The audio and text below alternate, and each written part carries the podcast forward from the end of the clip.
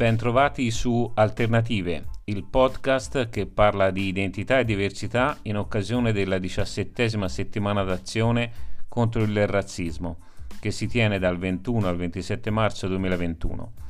Una settimana in cui l'Associazione Arturo di Santa Croce sull'Arno, in provincia di Pisa, organizza 5 eventi online per prevenire e rimuovere la formazione dei pregiudizi e degli stereotipi nell'ambiente scolastico attraverso la costruzione di percorsi artistico-culturali rivolti ai giovani italiani e di seconda generazione. Presentazioni di libri, webinar e laboratori scolastici per informare, sensibilizzare e riflettere su immigrazione, discriminazione e coesione sociale. Sette giorni alla scoperta della diversità per capire quanto siano importanti parole come diritti, accoglienza e integrazione. Seguici per ascoltare interviste ai protagonisti degli eventi, uomini e donne che porteranno il proprio contributo contro le discriminazioni e i razzismi. Alternative è un'iniziativa organizzata da Associazione Arturo con l'adesione di SDS Empolese Valdarno Valdelsa, Cooperativa Sociale La Pietra d'Angolo, Cooperativa Sociale Lo Spigolo, Basin, iParticipate e StartTip, con il finanziamento del Dipartimento per le Pari Opportunità, Ufficio Nazionale Antidiscriminazioni Razziali.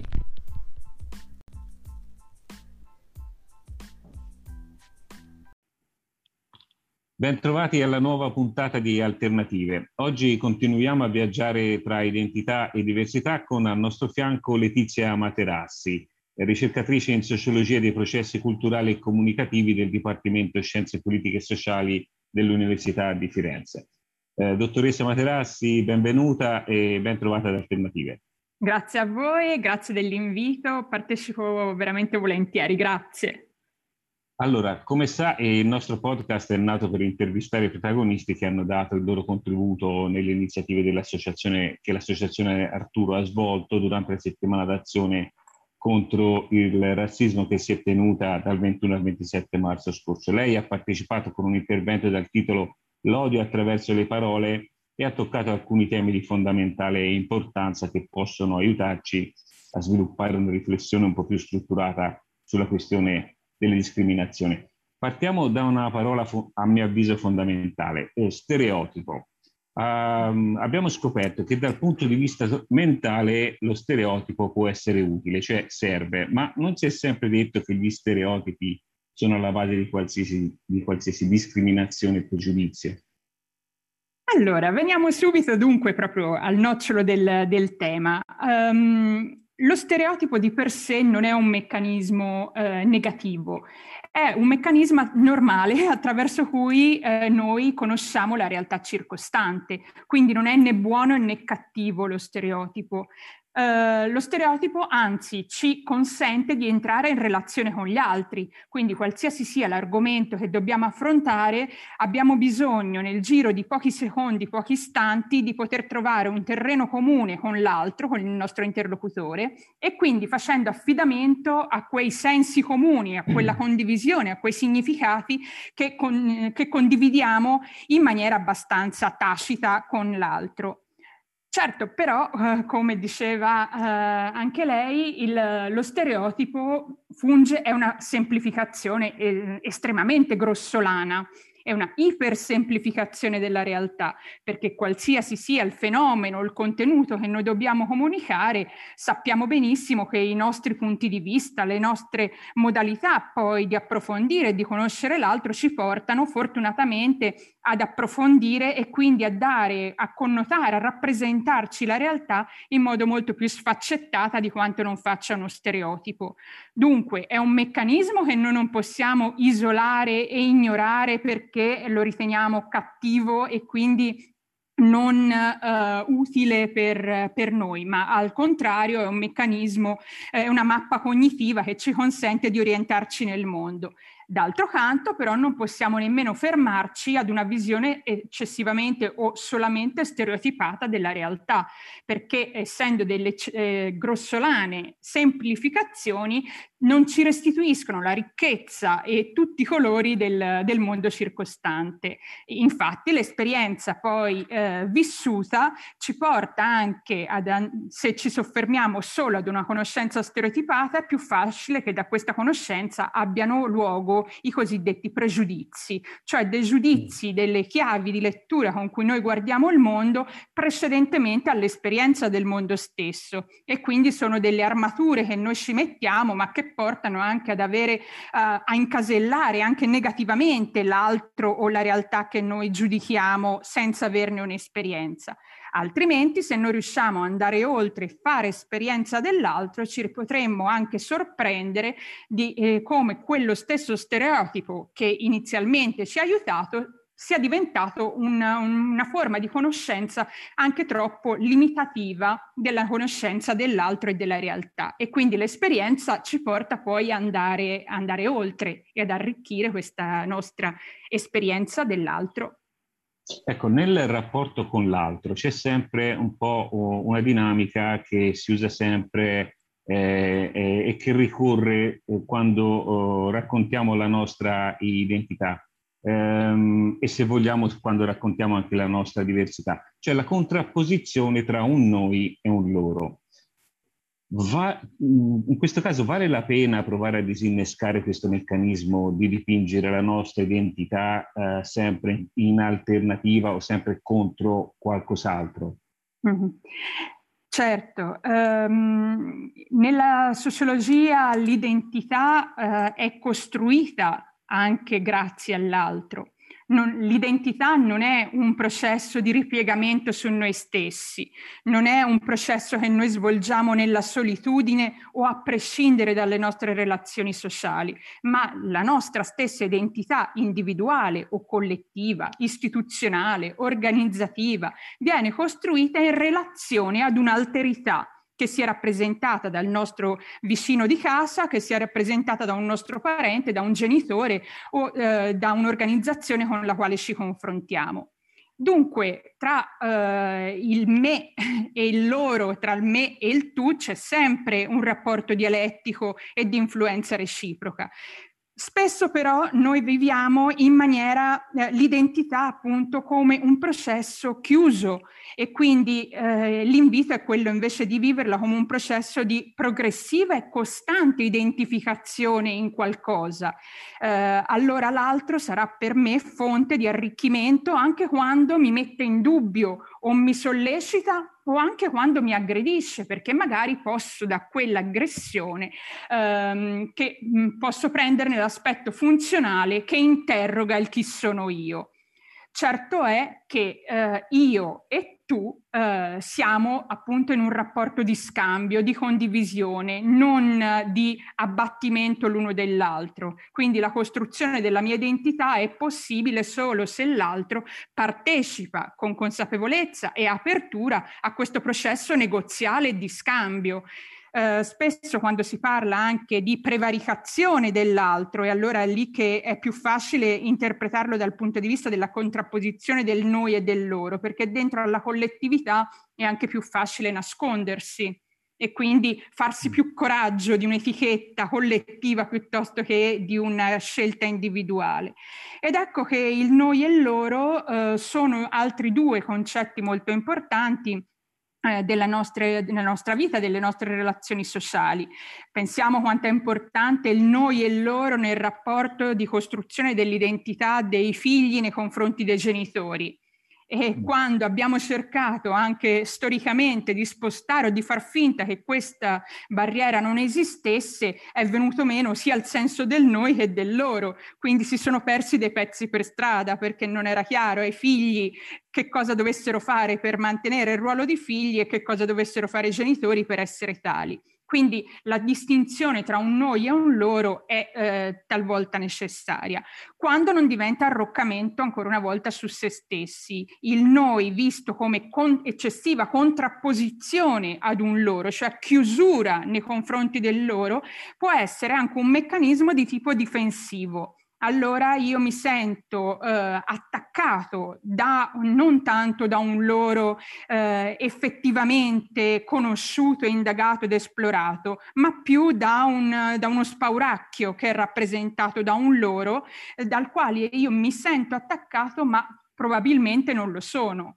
E quindi la conoscenza del loro eh, presuppone anche una capacità di uscire dal guscio del noi per cercare di andare a conoscere. Um, mi rifaccio sempre al significato della parola proprio comunicazione, che è condivisione, non nel senso del doversi trovare d'accordo, eh, ma comunicazione come mettere in comune con l'altro.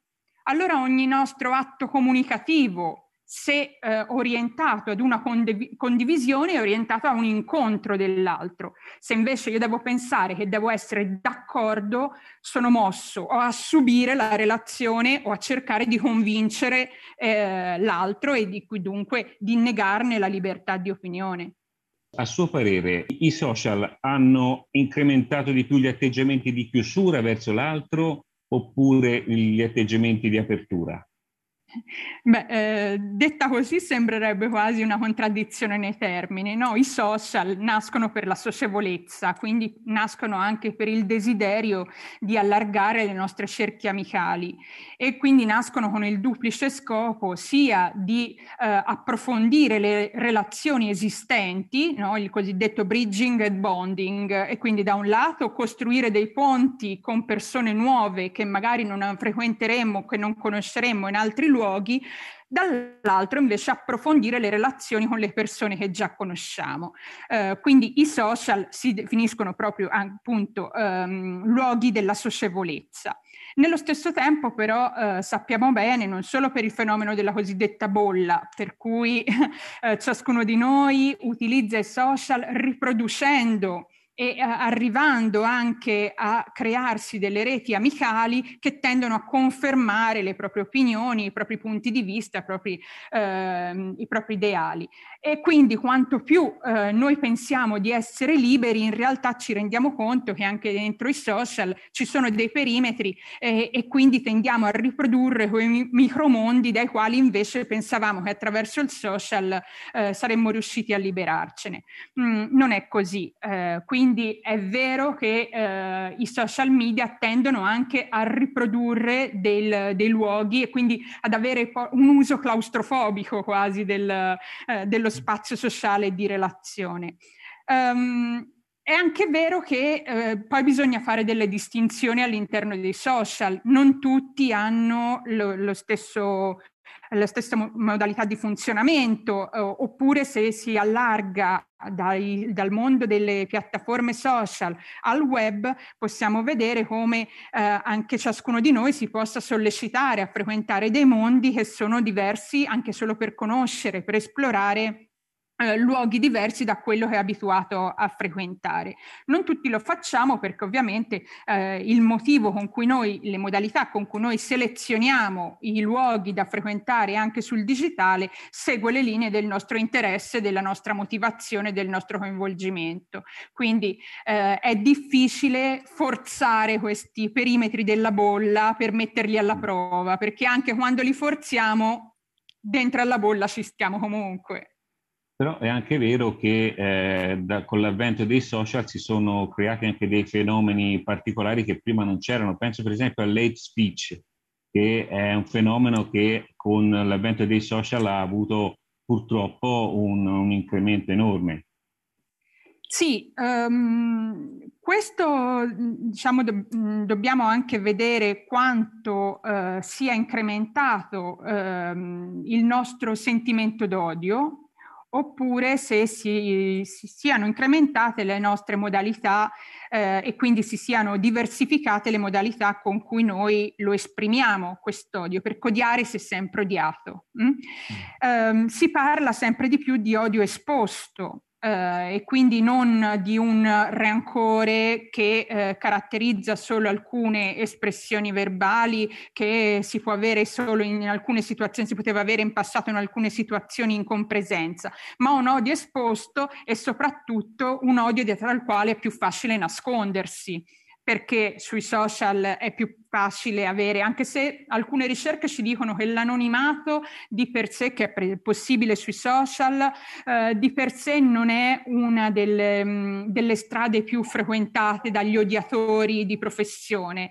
Um, e quindi uno potrebbe dire sui social ci si nasconde di più oppure è possibile utilizzare uno pseudonimo. Per esempio, quando ho svolto delle ricerche sul discorso d'odio razzista eh, all'interno dei contenitori di informazione, eh, avevamo nel mio gruppo di ricerca eh, rilevato eh, che i più grandi odiatori o comunque quelli che eh, incendiavano la, la conversazione eh, erano persone che non solo avevano il nome e cognome, ma con orgoglio presentavano anche il logo dell'azienda di appartenenza piuttosto che del, eh, della città, anche della piccola cittadina in cui risiedevano. Quindi c'è anche a volte un odio esibito Mm?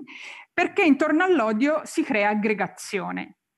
Quindi, siccome il meccanismo dei social media è anche nella capacità di irrobustire la propria visibilità e di far sì che la propria rete eh, approvi il nostro ruolo e, e commenti positivamente o a, dia visibilità a quello che è il nostro pensiero, il nostro comportamento digitale, allora l'odio è un fattore di aggregazione purtroppo importante soprattutto anche eh, perché ehm, è facile, eh, un po' come in altri, in altri, luoghi, mi riferisco soprattutto anche ai ragazzi più giovani, che eh, intorno all'odio è più facile legittimarsi no, di un punto di vista eh, che si sa socialmente condiviso. Uno si affida a questo fatto, per cui anche se in quel momento mi sto imbattendo in un interlocutore che non la pensa come me, qualcuno che riuscirò a coinvolgere in, in, nel mio discorso d'odio riuscirò a trovarlo.